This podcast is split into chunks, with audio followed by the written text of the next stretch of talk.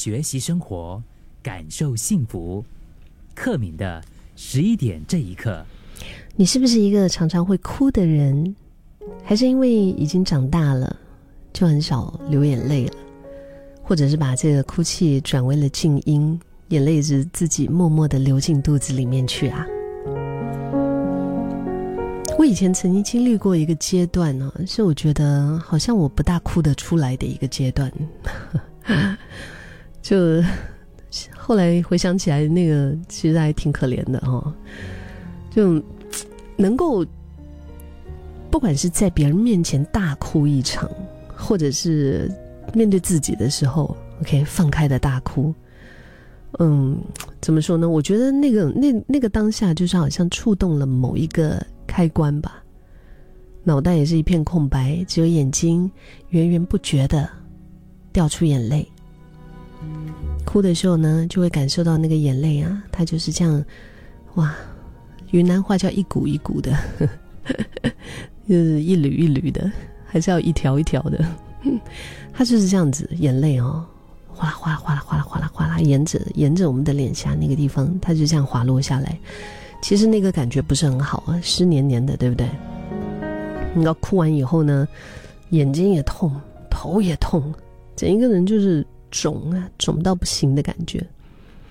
可能就 唯一好笑的好玩的就是，哭完了之后，单眼皮会变双眼皮，双眼皮会变成单眼皮吧。但是我发现哦，其实哭这个东西，不知道为什么，就是你哭过了之后。就会睡得比较好，哎，你们会有这种心情吗？不管为什么事情啊，嗯，你你你大哭一场，哭完之后，你真的是会睡得比较好的。就是哭过了之后，整个人变得比较轻盈一些，更轻松就对了啦。其实一直以来，我们都知道，哭泣是有助于释放情绪的，但是现代人恐怕还是很少用这个方法。一来就是我们都被教育嘛，对不对？哎，不要哭。我们小小时候啊，一哭就会被家长教育说不要哭，哭什么？有什么好哭的？哭不好是软弱的表现。二来我们的心里清楚，哎，有时候哭也是没有办法解决问题。而且第三，如果你是一个高效的人，哭一场的话，毕竟还很浪费时间。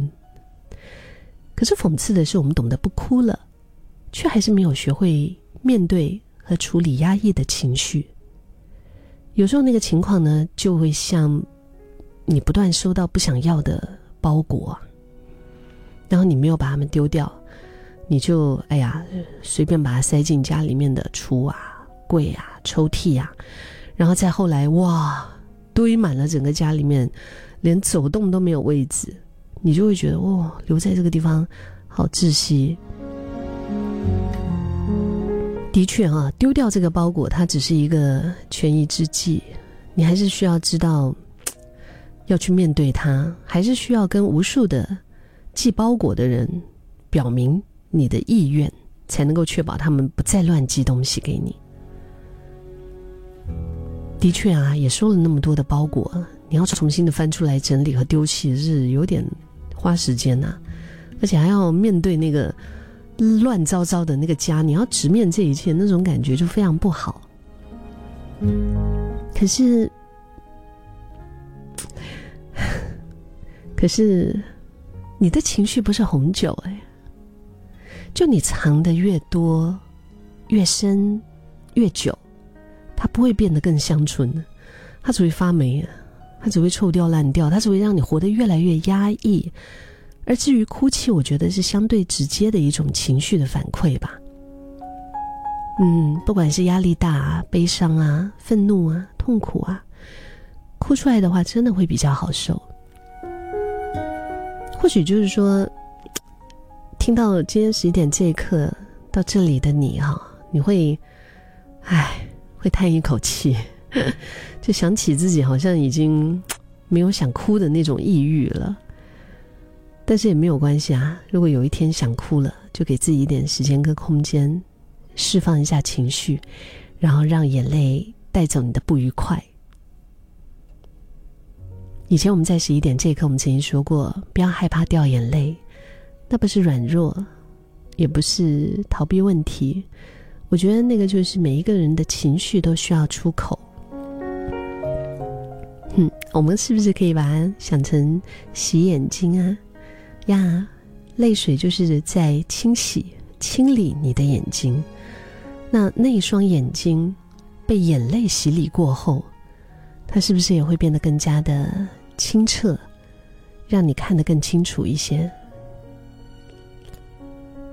流过眼泪的你，就好像被雨点打湿的花一样。那一刹那可能是有点狼狈，但是有了那个滋润之后，明天可能会绽放的更美。